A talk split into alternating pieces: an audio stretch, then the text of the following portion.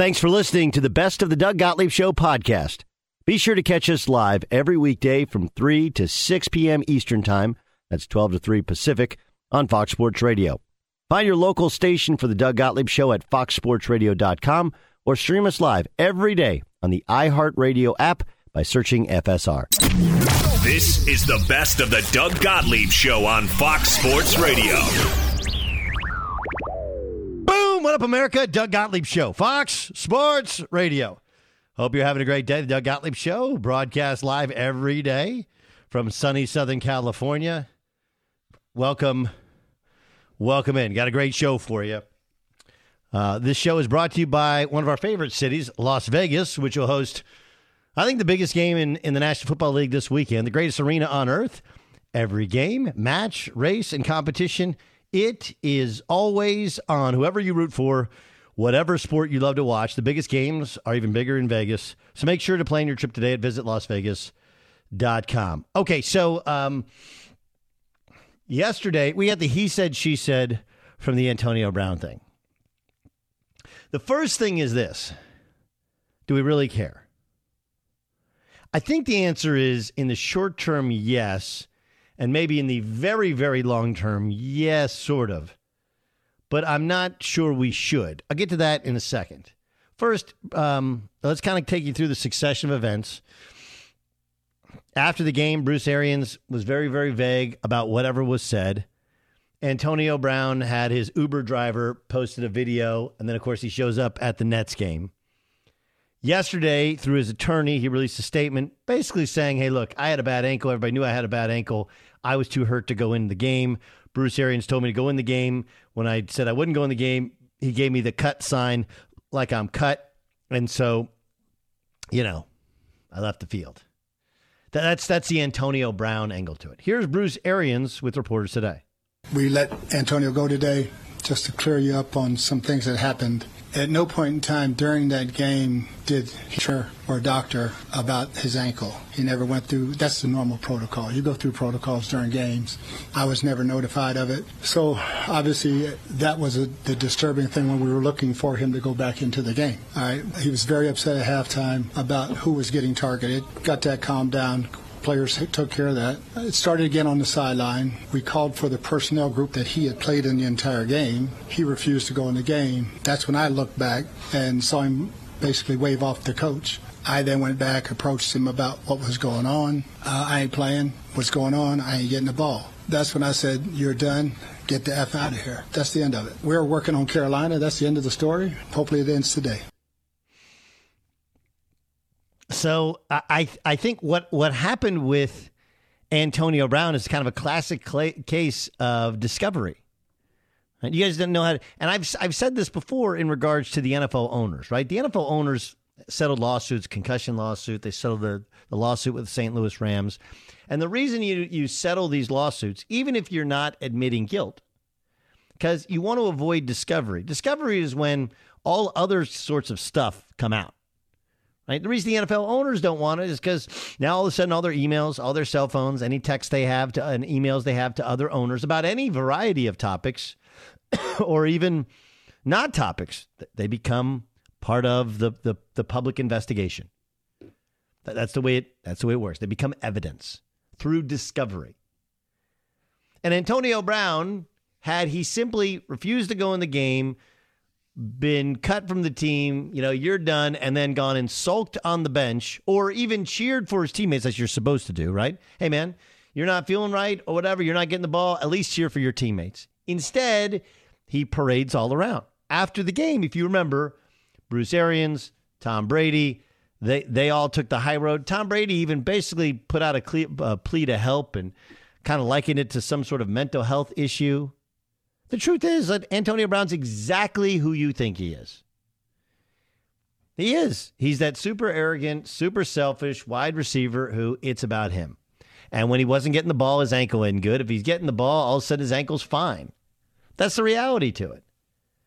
And and I'm sure Arians and Arians didn't just cut him because of that. He cut him because of the Vax card. He cut him cut him because of some of the other nonsense. Like all of that, all of that baggage we talked about brings in a bias biases against him. And how many one last chances can you get with a football team? Right? We're trying to win a game, and you're worried about how many times you get the football. You won't go in because you're not getting the ball. He provide it's and, and Antonio. It would have gone away. Would have gone away even with Antonio Brown going crazy. He would have had sympathy from people had he simply embraced the idea that yeah maybe mentally he wasn't in the right space. AB test, uh, texted a, an exchange with Arians from the weekend on social media today, laying out that AB informed him that he was injured and would try and play on Sunday. Antonio Brown also posted a long statement with his side of the story, blaming Arians now the team handled his injury. Even with Bruce Arians giving us context, the truth is, I don't care. I, I don't even care. I don't even care that he was throwing a fit about not getting the ball, which obviously makes a whole hell of a lot more sense as to why they wanted to cut him, get rid of him because he wasn't part of the team. I, I get all of that. But even if Bruce Arians told him to go in, and even if it wasn't about getting the football, and they told him you're done, you know what you don't do? I mean, you don't do what he did. And there there does come a point where every coach has had enough. And when you when you make it out of the Patriots after what happened with the Patriots, and then how he tried to burn that place down when he left. If you remember, he called out the owner and then begged for his way back. That wasn't happening. Remember how he left Pittsburgh, how he left Oakland, now how he leaves Tampa. He's out of homes. And what's fascinating is the guy who, one of the guys who wants to replace him is Terrell Owens. And whatever your vision of T.O. is, the reality is look at how it ended at every spot he went to. You know? It ended at every spot he went to.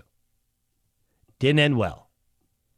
You know, at Buffalo, do you guys remember when T.O. went to Buffalo? They were waiting for him at the airport. There was like a parade for Terrell Owens in his mid 30s to go there.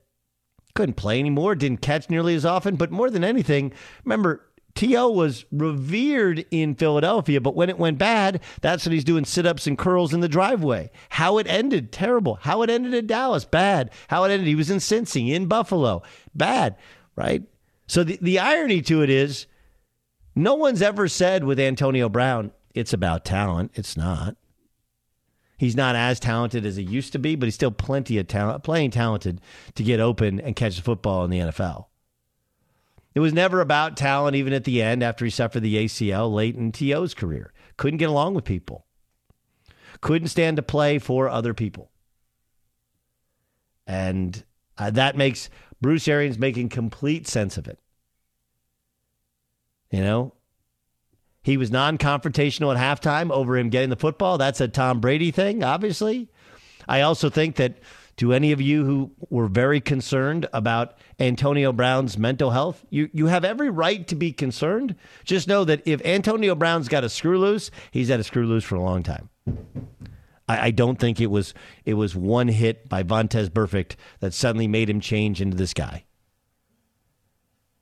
Right?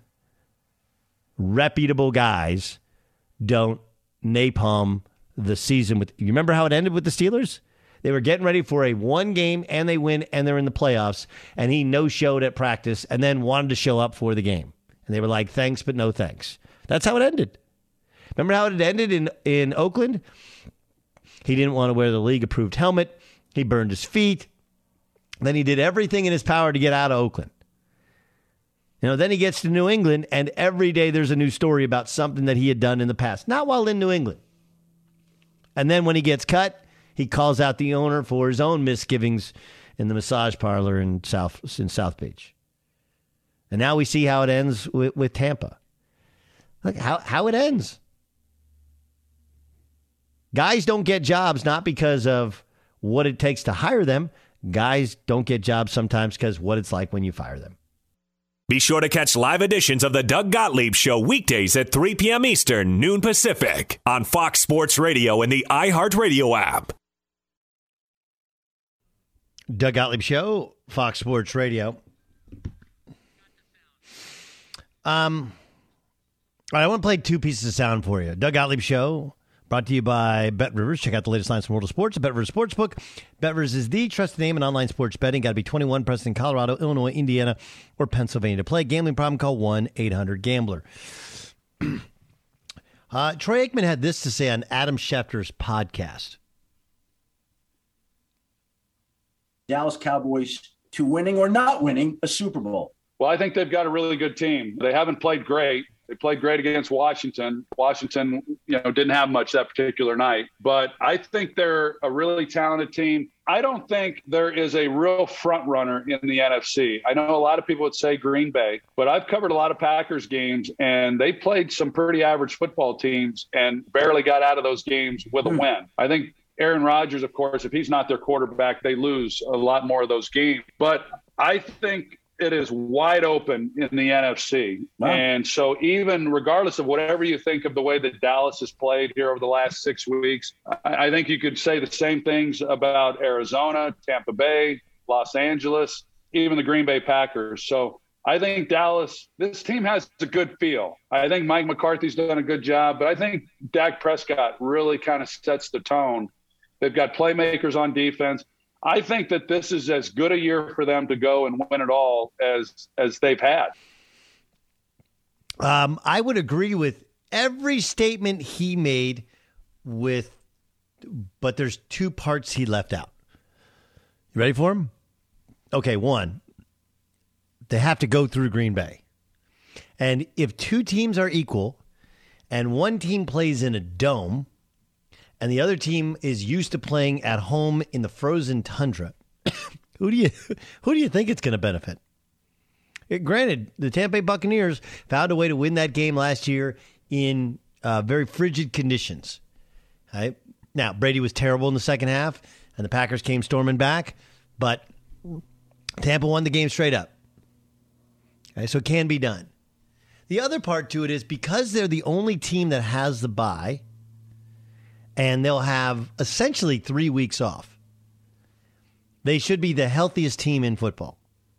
And unlike some other teams, not only are they healthy and going to get healthier, but I don't believe, and I'm, I'm trying to think of the Packers' injuries, and and uh, you know they they don't have, I don't think they've lost anybody of crazy importance for the year, right? Like Aaron Jones got hurt, but he's been back.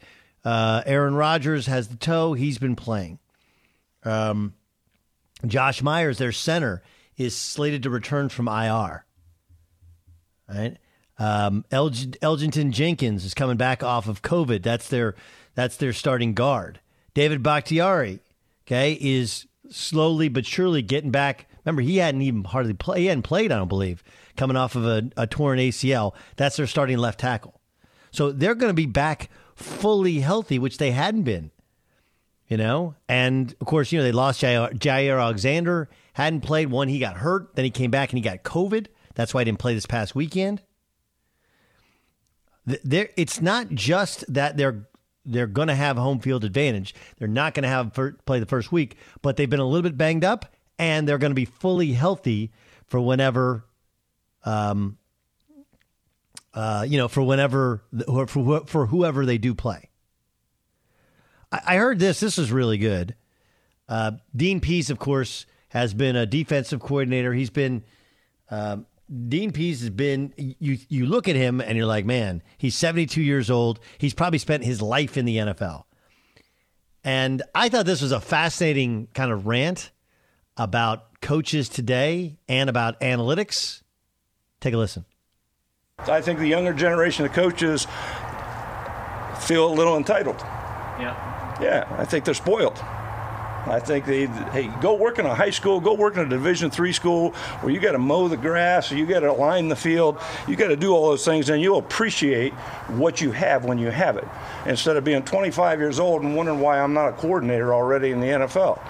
Okay, I went to the NFL at 55 years old. I was a high school coach. I was a Division three coach. I was in the MAC as a coach. I didn't go to, to New England until I was 55 years old. And so I felt like I paid my dues. And, and I feel like it made me a better coach, made me a better teacher. I was a school teacher. I learned how to teach, not just stand up. I look at guys now, they can't stand up in front of the room and talk to people. Yeah. They can't. Got to get on the computer. Everything's computerized, all that stuff. It's still a people's game. Players want to talk to you. They want to hear from you. They, it's not that. I still do everything in writing. I don't do. I do all my own breakdowns. I don't ask some quality control guy to do it. Everybody gets on a computer for two years and thinks they ought to be a coach. It's not Madden football. It has to deal with people. That's like all the analytics that everybody talks about this and that, and you should do this, you should do that. The computer told you that. When did the computer know what the weather was, whether it was raining, whether the wind was blowing, whether the, you were playing good on defense? Okay, they say, well, it's a two point, it's a two point game. Should you go for it on fourth down? Well, I don't know. Is the score 42 to 40 or six to three? you know, I, I, don't. It makes a difference if you're playing great defense, and maybe not. They're playing great defense. Don't. If they're playing lousy defense, yes. Computer doesn't tell you that. So it's kind of that way to me in coaching. Players want to be coached. They do. They do. All of them want to be coached. They want to be good. They want to be coached. They want to be told what to do and how to do it and correct them and talk to them and be honest with them. And I just don't feel in this generation sometimes of coaches that they have very good personal relationships with players. I love my players. I've always loved my players. Everybody asks me, who's your favorite player? I go, all of them. Yeah. All of them. There, anybody that played for me is my favorite player. So to me, that's what you learn over the course of 48 seasons. That's, that's pretty good stuff. Uh, there was some analytic stuff. There's a shot at younger coaches. I actually I, I disagree with him on why did Antonio Brown go to the ankle after after all of this. And then, of course, he doesn't want to have his ankle examined by an outside party. Andrew Brandt joins us. Of course, um, he's worked in the league. He covers the league. He's a former Packers team executive, columnist for Sports Illustrated, host of the Business of Sports podcast. Am I wrong? But the same guy who asked for a million dollars in bonuses that he wasn't going to achieve was the same guy who wants to say he got cut because of his ankle. Because if his ankle's bad, does he get more money? Is that is that Am I, uh, do I have? Am I right in any way there? yeah. Good afternoon, Doug. This guy. Uh, let me just say right away. Uh, I don't want to minimize this idea of mental health and hope he gets well and all that, but are people really fooled by this? Like, there's thousands of people listening right now who have that boyfriend or girlfriend or business associate or friend or niece or cousin who they think, yeah, one day he's gonna it's gonna be different. He or she's gonna be different. It's gonna change. No, they don't. They don't change. Antonio Brown, it's it's this is years of consistently untoward behavior. And as a front office executive for 10 years, I'm like, are you serious? Come to me and ask for a guarantee of your bonuses? No, it's not how it works. That's not how it works. And everything coming out of his mouth or his people, his texts, his Instagram, I just come on. And, and you know, you, I'm sure you've talked about this. What an appreciation we are now having for Mike Tomlin all those years. Now the Raiders can only tolerate him for three months. The Patriots for seven days, and here the Bucs on and off for a year. Yeah, I mean it's it's remarkable. Um, do you think he finds another gig in the NFL? I don't, but yes, and I've been proven wrong before with these kind of things. I can't see a team. I mean, you and I talked about trading for Deshaun Watson, totally different circumstances, but I don't see a team in God's green earth that can take that on right now, or even the start of next season. Now we get into the middle of next season and desperation, maybe, but nothing before that. Uh, all right, let's get into the Aaron Rodgers thing. Yeah. So, I mean, like, look, I didn't take it as uh, I didn't, and I didn't to be to be completely candid. I haven't heard the entire hub deal, but I did hear we we played the cut of it, and and honestly, like Cowherd kind of agreed with it without agreeing with it. If he didn't say he's the basically the the worst guy in the NFL, I I, I took that as how he's treated the Packers and the positions that he's put the Packers in. Okay, if we take out the the personal aspect to it, but the idea that look, he basically hijacked the draft. The entire offseason with with Green Bay was about him, and even if you thought he was definitely coming back, he he let he he left it out there in the wind because he wasn't back and ready. They looked terrible week one of the season because he wasn't vaccinated. He missed the Kansas City game. They w- could have kept him from home field advantage. Like, is there at least an argument to be made that even though his play has been mostly spectacular, he, there's been some other things that some of those other things that he's done have hurt his team, and you're supposed to be the most valuable player. You're supposed to only be helping your team. A couple of things. You know, first of all, just a personal note. Hub Arkush had me on his show on 670 uh, Score in Chicago last week, and we talked about Aaron Rodgers, and none of this came up. Yeah, none of this. So I just think that's interesting. And then I don't know, Doug. I mean, yeah, I'm obviously showing some bias because I I know him. We drafted him. I'm a fan. But you know, the argument you're making, you know, T.J. Watt may very well get Defensive Player of the Year. T.J. Watt didn't practice in training camp, right? Mm-hmm. He was actually in training camp, but holding out, holding in, if you will, right. until he got the new contract, which he got the last week of training camp. Is that a, is that worse than or better or worse? I mean, than what Aaron did, which is basically have some drama in the off season, which he didn't. He made it to camp first day. I mean, he he did.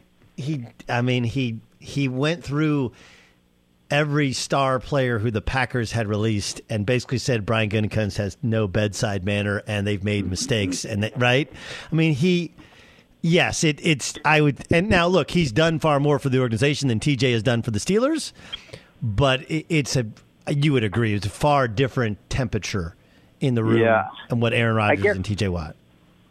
I guess what I pointed out about what Hub said is that this sort of peels back the curtain, right? It brings back what we're dealing with with awards, with honors, and for that matter, for Hall of Fame. Yeah, like, egos. It's it's subjective. Yes. And we are human. You are human beings with inherent biases, and I think one day, like the way we're told to buy things or date or do everything else, this will be an algorithm. I think one day, honors, awards, Hall of Fame, MVP will be an algorithm, mm. analytically based completely. But we're nowhere near that day, and and Hub Arkush has biases. Now he said it out loud. How many other voters don't talk about it. Now, I yep. guess I don't. You know this better than I do. I mean, I guess you can find out who didn't vote for who or those kind of things, but the reasons behind it, we never hear about those things. It's it's it's interesting. That's this is this is what I said. All of that was what I said yesterday. The guys are sitting yeah. there nodding their head because I said, like, look, it's one of the reasons you have 50 voters because everybody kind of has their biases, and ultimately, you know, kind of cream rises to the the top. It's why you have the one through five instead of just voting for one person, sort of thing. Is ultimately you pull the room and the majority does rule, and you get the, close to the right decision most times. Not all the not not all the time. Um, and so it, it does make sense. And yes, everybody does bring in their bias or the team they watch, the team they cover, the place they live, or right. somebody who they liked along the way. I, that, which is why I, I wouldn't pull his vote. I would. if you're gonna if you pull his vote, it's because he said it out loud and he right. and they told him not to say who you're voting for. That that's legitimate. But if it's for his whatever his logic is, unless if, if they don't give him any ground rules for who he has to who he can vote for and who he shouldn't vote for, it's it's up to his own discretion, and that's that's why I again I I think there's some flaw in that logic, a lot of flaw in the logic, but I don't think that that he's the only guy who's taking in his personal biases into who he's voting for. Yeah, I mean, I I couldn't believe kind of what the process of Hall of Fame. I you know I was with Peter King at Sports Illustrated many years. I said, Peter, tell me about it. And it's like the guy from Kansas City talks about this former chief, and the guy from Tampa talks about this former Buc, and this guy from Buffalo talks about this former Bill. And I'm like, well, okay.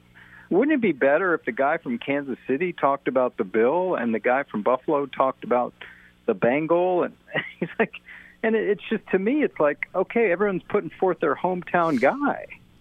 That's how it happens. it just all seems kind of weird to me. Speaking of the business of sports, um, how the Browns get out of paying Baker Mayfield twenty million dollars? Can, can they move that contract? well, that's the way, right? Putting it off on someone else, and maybe that someone else says, "Hey, we'll take him," but he's got to agree to a pay cut. I mean, just from what I read today about these comments, and maybe they're true, maybe they're not true, he's not going to take a pay cut to stay in Cleveland. Uh, he's going to either want to be out of Cleveland or make them pay the full boat of $18 million. So, you know, on the bigger picture, Doug, the Browns front office has to be wiping their brow like phew, because there was, I thought, a pretty good chance they would give him the big money before the start of the season, a la Josh Allen, which could have meant you know sixty million Maybe- guaranteed. Can you imagine they're can you imagine they're stuck with that contract? Now, my, my prediction, and these guys can tell you, my prediction was he would be the first guy where if they got a long term deal, it would be like a like a middle class. It would be in the twenties. Um, now, I, I even that would, would feel like a waste of money. At some point, there'll be somebody, and I'm interested to see what the the, what, uh, the Baltimore does with Lamar yeah, because same thing. Lamar did not have a great year. He's not there's he's not going to get faster as he gets older. He's going to get slower, and and Huntley is a a bargain option. Now again, doesn't mean that Huntley becomes the guy and they jettison Lamar. But if you say, hey, am I going to pay Lamar forty million a year for the next three years when I don't know if he'll be healthy and I don't know you know if he's peaked? I, I think it's a really good that one. Now he's going to become the interesting guy. Yeah, well, the Baker and Lamar things, I thought a couple things. One, that teams aren't completely sold, but I keep getting back to last year, right? We saw the two guys, the most dead money in the history of the NFL, got deals as soon as they could after their third years, and they were both gone Jared Goff and Carson Wentz. And I can't help but believe that these have become cautionary tales. Josh Allen, no brainer. Baker Mayfield, Lamar Jackson, huh? But look what they did with Jared Goff and Wentz. Huh? Well, we'll wait. What's the downside of waiting? The market goes up, okay. But those were front office decisions that basically did not cement those quarterbacks to those franchises, which are the biggest decisions you can make as a front office in football. So they have the option year. That's what everyone should know. I mean, those players aren't going anywhere. They are not free agents. But what they do next is the big question. Andrew Brandt, you, you got to uh, you follow him on uh, social media. He hosts the Business of Sports podcast. Of course, uh, he also has the Sunday Seven newsletter, and obviously no Thursday night game. But he was on Twitch on Thursday Night Football. It's just really interesting to hear a guy who's been in so many of those meetings and what's go, what what he's seeing when he watches those NFL games. Andrew, great to catch up with you. Happy New Year to you, and we'll talk to you as we get ready for the playoffs. Same to you, Doug. Talk to you. This is the best of the Doug Gottlieb Show on Fox Sports Radio. Doug Gottlieb Show, Fox Sports Radio. So the Wizards were taking on the Rockets last night, and um, uh, Glenn Consor is a broadcaster for the uh, for the Wizards uh, home games for the Wizards Network, really. Um, and he decided to use this analogy on the call of the game when Kevin Porter Jr., a star guard for the Rockets, made a bucket. What a well-designed play, and um, you got to give credit. Kevin Porter Jr., like his dad, pulled that trigger right at the right time. Boy, that one stung. So, so, um, okay. So you listen to, you're like, okay. If you just listen to the sports context of it, you're like, okay, shot the ball, pulled the trigger, got it, got it, got it, right? He, he, here's the problem. Um, so there's there was a Kevin Porter that played in the NBA, I believe, for the Washington Bullets, who Consor thought Kevin Porter Jr. was the son of. The issue is his dad, who's deceased, Kevin Porter Sr., was charged with first degree murder in the shooting death in, of a 14 year old girl in 1993. He, he claimed he accidentally pulled the trigger, which a witness later backed up. He spent more than four years behind bars as a result of the incident, and then he was shot five times in some sort of altercation in 2004. So Kevin Porter Sr. had a tough go of it, and then he died. We're we're talking about mm, 18 years ago, and Kevin Porter Jr., his son, who's from the Seattle area, is a guy who's he's had issues throughout his basketball career. He is super talented. Just had an issue with John Lucas, And there's lots of people who know his stories. Like, look, he had a tough upbringing. Like, this is like kind of fits the psychological profile. Did Jason? Did you see what LeBron James uh, tweeted about about Consor? Did, did did you see that? I did. Yeah. Yeah. So for for people who follow, I mean, LeBron James has 50 million followers. 50 million. LeBron James said, "Oh, he thought this was cool, huh? Nah, we ain't going for this." This is LeBron on Twitter taking this story. Okay. How insensitive can you be to say something like this? Beat it, man. I pray for you, but there's no place in our beautiful game for you. Okay, uh, I believe I believe Consor then apologized. Right? We have the sound of that. We did not have the sound. He tweeted it out. Okay. You want me to read that? That'd be great. Uh, please allow me to take this opportunity to sincerely apologize to Kevin Porter Jr., his family, and the Rockets organization for my comments I made. I mistakenly thought that Kevin was the son of former Washington player Kevin Porter and was unaware that the words I chose to describe in this game winning shot would be in any way hurtful or insensitive. I have reached out to Kevin to personally apologize and hope to be able to talk with him soon. I mean, I, I cannot tell you how upset like LeBron James bring uh, act, like. Do we think for any second that he was had this in his back pocket and he wanted to use it to be clever? It is such an unfortunate coincidence. I mean, I, it is really. I mean, you know, bad. that dude clearly either saw a black cat or walked under a ladder while holding a black cat. Right? Of all the things um, of all the things to do to make the mistakes to make. But I mean, you'd have to make a really big leap. And look, this is this is the issue. A lot of times, you know, sometimes in your prep, you just don't even know. You just like don't double check. You just assume. Like, yeah, he's Kevin Porter. Why would he go by Kevin Porter Jr. if he wasn't Kevin Porter, Kevin Porter Senior's son? And that's no, no. You know, I, I, I think I think like with Le- LeBron James, he's doing like, how'd you like to be this? All he was trying to do is call a game for the Wizards. There's no place in this game for you. Like, really? Where was LeBron tweeting about Kevin Porter Jr. throwing something um, at at John Lucas? Where, where was that? There's no place in your game for challenging John Lucas, a guy who is a former number one overall pick. You know, has been a head coach in the league, has helped easily more than 100 NBA players get back on their feet. I mean, is is one of the most respected old heads in the NBA. Where was LeBron then? No place in the game for Kevin Porter, Kevin Porter Jr.'s second time he's thrown something at somebody in a locker room. Happened in Cleveland when he got and they got rid of him. Okay, now now it, now it happens here in in Houston. And you know, it's like, look, we all I mean, no one wants the the worst part of their parents' lives or their own lives to be brought, pointed out on broadcast TV, but like, do you do we really think there was malice there? Buyer, can you see a way in which there was malice and? I don't think and, that there was malice. The only pl- the blame that I think you could place on Consor is that uh, he didn't do his prep work correct as as an analyst, and not only that, if it was if it was someone within the organization or within, you know, a former player within the organization of the games that he called, you would have thought that at some point maybe there would have been a point where that was brought up.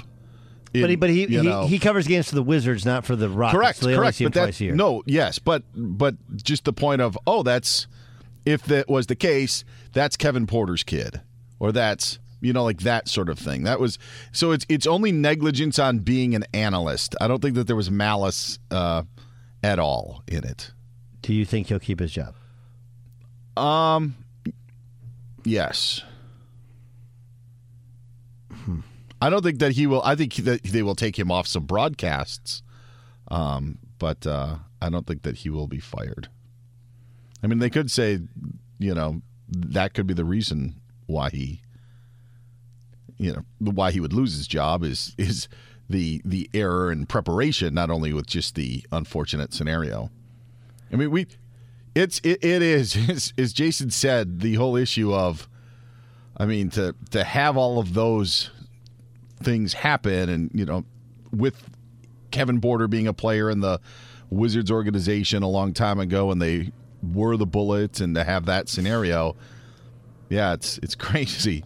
I, I can tell. I'll, I'll give you a perfect example. I've, I've made a less egregious but a similar mistake. Um, do you remember when ESPN used to have the 24 hours of college basketball? Yes. Okay. So Andy Katz and I one time we got to do a game at Rider. Okay, and this is back. Tommy Dempsey was the coach. Rider was pretty good back then, and they played like it's. I'm going to say it's six in the morning.